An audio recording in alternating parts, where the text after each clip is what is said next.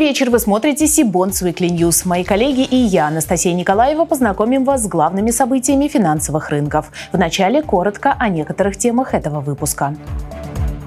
Банк России отозвал лицензию у Киви-банка. От ОФЗ до корпоративных бондов. Как отреагирует публичный долговой рынок на сохранение ключевой ставки? Дебютанты на рынке акций. Оправдан ли ажиотаж? Теперь об этих и других новостях более подробно. В минувшую среду Банк России отозвал лицензию у Киви-банка. В официальном сообщении регулятора подчеркивается, что деятельность банка характеризовалась вовлеченностью в проведение высокорисковых операций, связанных с расчетами между физическими лицами и теневым бизнесом, включая переводы денежных средств в пользу криптообменников, нелегальных онлайн-казино, букмекерских контор и так далее. Аналитики отметили, что такая новость является крайне негативной для эмитента. Так, расписки Киви упали почти на четверть после публикации объявления Центробанка об отзыве лицензии у Киви-банка. Мосбиржа при этом с двадцать второго февраля ввела запрет на короткие продажи по распискам Киви. Напомним, у Киви-финансы эс пи ви компании Киви в обращении находится один выпуск облигаций на восемь целых пять десятых миллиардов рублей. Эти бумаги были размещены в конце октября прошлого года. Их погашение запланировано на октябрь двадцать седьмого года. С колл-офертой в двадцать пятом году. Мы обязательно вернемся с подробным анализом ситуации с Киви в ближайших выпусках C-Bonds Weekly. Не пропустите. На февральском заседании Совета директоров Центробанк ожидаемо сохранил ключевую ставку на уровне шестнадцати процентов и при этом повысил прогноз о ее среднем значении на конец года до тринадцати целых пяти десятых - пятнадцати целых пяти десятых процента. Это значит, что регулятор намерен удерживать ставку на повышенном уровне дольше и снижать ее более плавно, чем ожидалось раньше. Главные тезисы традиционной пресс-конференции главы ЦБ Эльвиры Набиуллиной: внутренний спрос по-прежнему превышает производственные возможности, а проинфляционные риски никуда не делись, поэтому и говорить об устойчивом снижении инфляции еще рано. В то же время эффект от ужесточения денежно-кредитной политики уже заметен. Россияне все активнее переводят деньги на депозиты, а потребительские кредиты и рыночную ипотеку берут реже. Но модель потребительского поведения далеко не единственная, что определяет ключевая ставка. Чем она выше, тем сложнее бизнесу, да и самому государству привлекать займы, в том числе на рынке публичного долга. Сегодня мы решили с помощью экспертов разобраться, какой реакции ждать от эмитентов и инвесторов с учетом высокой ставки, а главное, какой будет динамика у облигаций государственных и корпоративных. И начнем наш разговор с ОФЗ. К нам присоединяется Андрей Кулаков, заместитель главы департамента анализа рыночной конъюнктуры Газпромбанка. Андрей, приветствую. Анастасия, добрый вечер. Как, по вашему мнению, такой долгий период сравнительно высокой ключевой ставки отразится на федеральных бумагах?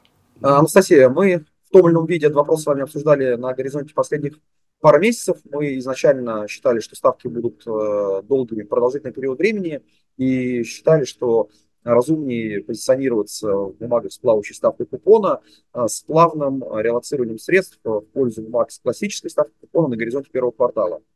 Давайте посмотрим, как ситуация развивалась, как по-нашему будет развиваться дальше. Но в целом могу сказать, что примерно с ноября, последние месяцы, рынок ОФЗ демонстрирует устойчивый паттерн. Доходности опускаются ниже двенадцати процентов, перед заседанием ЦБ начинают расти. Такое мы видели в декабре, такое же мы видели в феврале. Разница в том, что после февральского заседания доходности э, не пошли вниз, как они делали э, до этого. Э, что произошло в ходе последнего заседания ЦБ?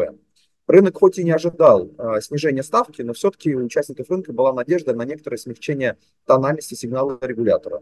Этого не произошло. Важно отметить, что э, несмотря на то, что снижение ставок, э, скажем так, немного затягивается, но на горизонте до конца текущего года и мы, и консенсус рынка в целом ожидает их существенное снижение и снижение доходности ОФЗ. В таких условиях, на наш взгляд, текущий период – это как раз та самая удачная возможность, о которой мы говорили еще в конце прошлого года, для плавной реалокации средств из флоутеров бумаги с классическим с классической ставкой купона, так как ожидаемый нами вследствие снижения ставок рост цены таких бумаг позволит заработать больший совокупный доход, чем инвестиции во флоутеры. Ну, более того, отмечу еще раз, что цены флоутеров в последнее время были стабильны, а классических бумаг вследствие роста доходности, наоборот, снизились. Повторюсь, такая стратегия будет актуальна на горизонте инвестирования менее, точнее, простите, не менее одного года. Более консервативным инвесторам я, конечно же, могу порекомендовать дождаться более устойчивых сигналов к развороту денежно-кредитной политики, но платой за это будет часть утраченного потенциала роста стоимости классических бумаг. Андрей, спасибо. А мы от ОФЗ перейдем к корпоративным облигациям. И начнем с первого эшелона. Сейчас в этом сегменте не так много размещений, особенно долгосрочных бумаг. А доходности по многим бумагам у надежных эмитентов находятся ниже ключевой ставки. С нами на прямой связи Елизавета Наумова, руководитель направления облигационных стратегий Альфа-банка. Елизавета, добрый вечер. Добрый вечер, Анастасия. Как вы оцениваете перспективы корпоративных долговых бумаг в ближайшие полгода? На самом деле, я думаю, что та тенденция, которая была сформирована в прошлом году, она продолжится. То есть эмитенты продолжат выпускать облигации с плавающим купоном или с фиксированным, но на короткие сроки, или с амортизацией. То есть вот эта тенденция, она продолжится.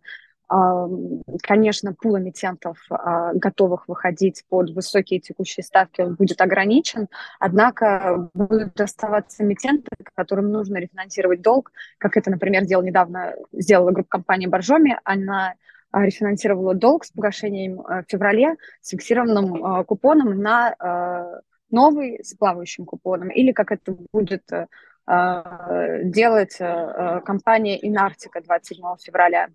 Я не думаю, что мы увидим повторение две тысячи двадцать второго года, когда высокая ставка в двадцать процентов, она привела к тому, что количество новых корпоративных выпусков сократилось с сорока восьми штук в феврале до одиннадцати в марте и до восьми в апреле. Я думаю, что сейчас ситуация другая. Эмитенты научились работать с плавающими ставками, что подтверждается отсутствием снижения количества новых корпоративных выпусков в прошлом году и в этом.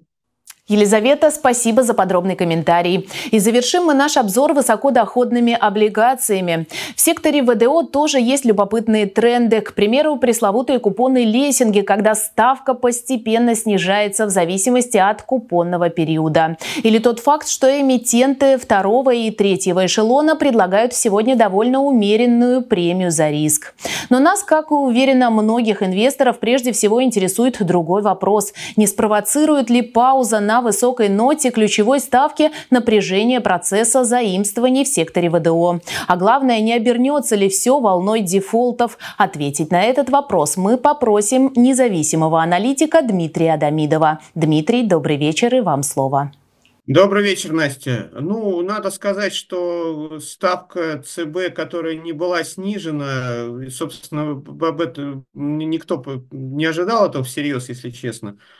Она создает определенную напряженность в сегменте, потому что занимать дорого, даже если уж Греф признает, что ставки заградительные, то для эмитентов ВДО они тем более тяжелы, хотя спреды сейчас минимальные исторически между размещением ВДО и, размещением, и ключевой ставкой. А насколько это критично, время покажет. Я надеюсь, что ставка долго не продержится, потому что если она продержится не полгода, как обещает ЦБ, а дольше, например, девять месяцев, двенадцать, то у многих эмитентов действительно возникнут проблемы с рефинансированием, и придется делать либо рестракты, либо э, занимать по заведомо, э, на заведомо таких условиях, которые будет очень трудно обслуживать и возвращать. Поэтому сейчас ситуация напряженная, мы выжидаем, но, с другой стороны, для инвестора есть хорошая новость в том, что еще полгода он будет получать высокий купон и, в принципе, может заработать на, на, на росте котировок, если ставка будет все-таки снижена. Представляем вашему вниманию новую рубрику, которую мы назвали Research Hub. Также называется один из популярных разделов сайта C-Bonds, в котором представлены лучшие и самые интересные обзоры от ведущих экспертов России и стран СНГ. Сегодня сконцентрируемся на ай пи о. Одно из исследований на эту модную тему на нашем портале опубликовала инвесткомпания Рекон-Траст. Особое внимание в обзоре уделено недавнему первичному размещению акций компании Diasoft. Оно прошло при повышенном спросе со стороны частных инвесторов. Эмитенту удалось привлечь более ста тысяч человек. Общий объем размещения, которое прошло по верхней границе в размере четырёх с половиной тысяч рублей, превысил четыре миллиарда рублей. Отмечу, что в обзоре вы найдете не только описание положительных триггеров для роста бумаг компании-дебютанта, но и описание возможных рисков. К нам присоединяется Олег Абелев, начальник аналитического отдела инвестиционной компании «Рекон-Траст». Здравствуйте. Здравствуйте, Олег. Да, Анастасия, здравствуйте, добрый вечер.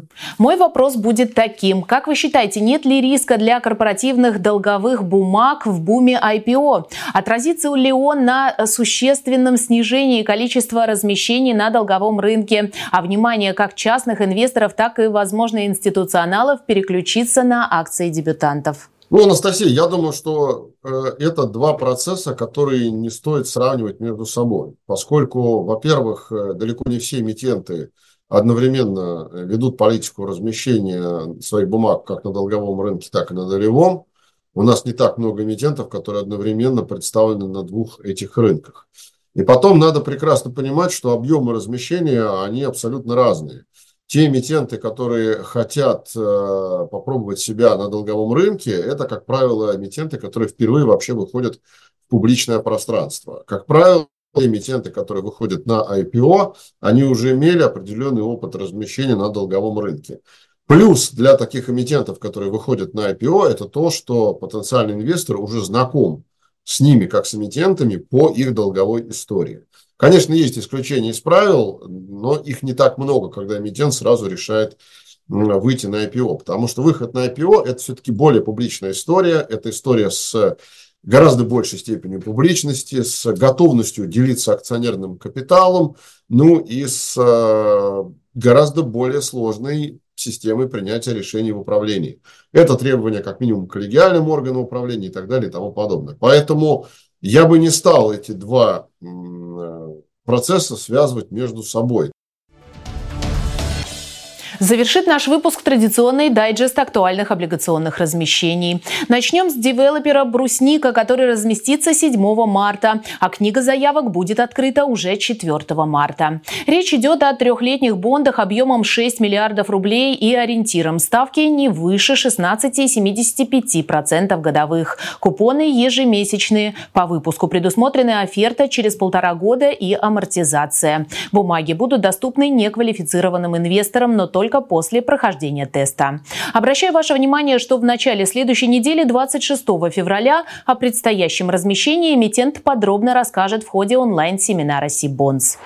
Холдинговая компания «Новотранс» в свою очередь планирует пятого марта провести сбор заявок на трехлетние бонды объемом от пяти миллиардов рублей. Ориентир ставки не выше четырнадцати целых семидесяти пяти сотых процента годовых. Купоны квартальные. По займу будет предоставлено обеспечение в форме публичной безотзывной оферты от группы компаний «Новотранс». Техразмещение запланировано на седьмое марта. Выпуск будет доступен неквалифицированным инвесторам при условии прохождения теста. Кроме того, в марте планируют провести сбор заявок на очередной облигационный выпуск компания «Славянск Эко». На этот раз эмитент предложит инвесторам юаневый выпуск. Ориентир ставки по двухлетним облигациям объемом не менее двухсот миллионов юаней установлен на уровне одиннадцати процентов годовых. Купоны квартальные. Подробнее о деятельности компании и о ее грядущем размещении эмитент также расскажет в ходе онлайн-семинара C-Bonds двадцать седьмого февраля. Ссылки на регистрацию в наших вебинарах мы оставили в описании к этому видео.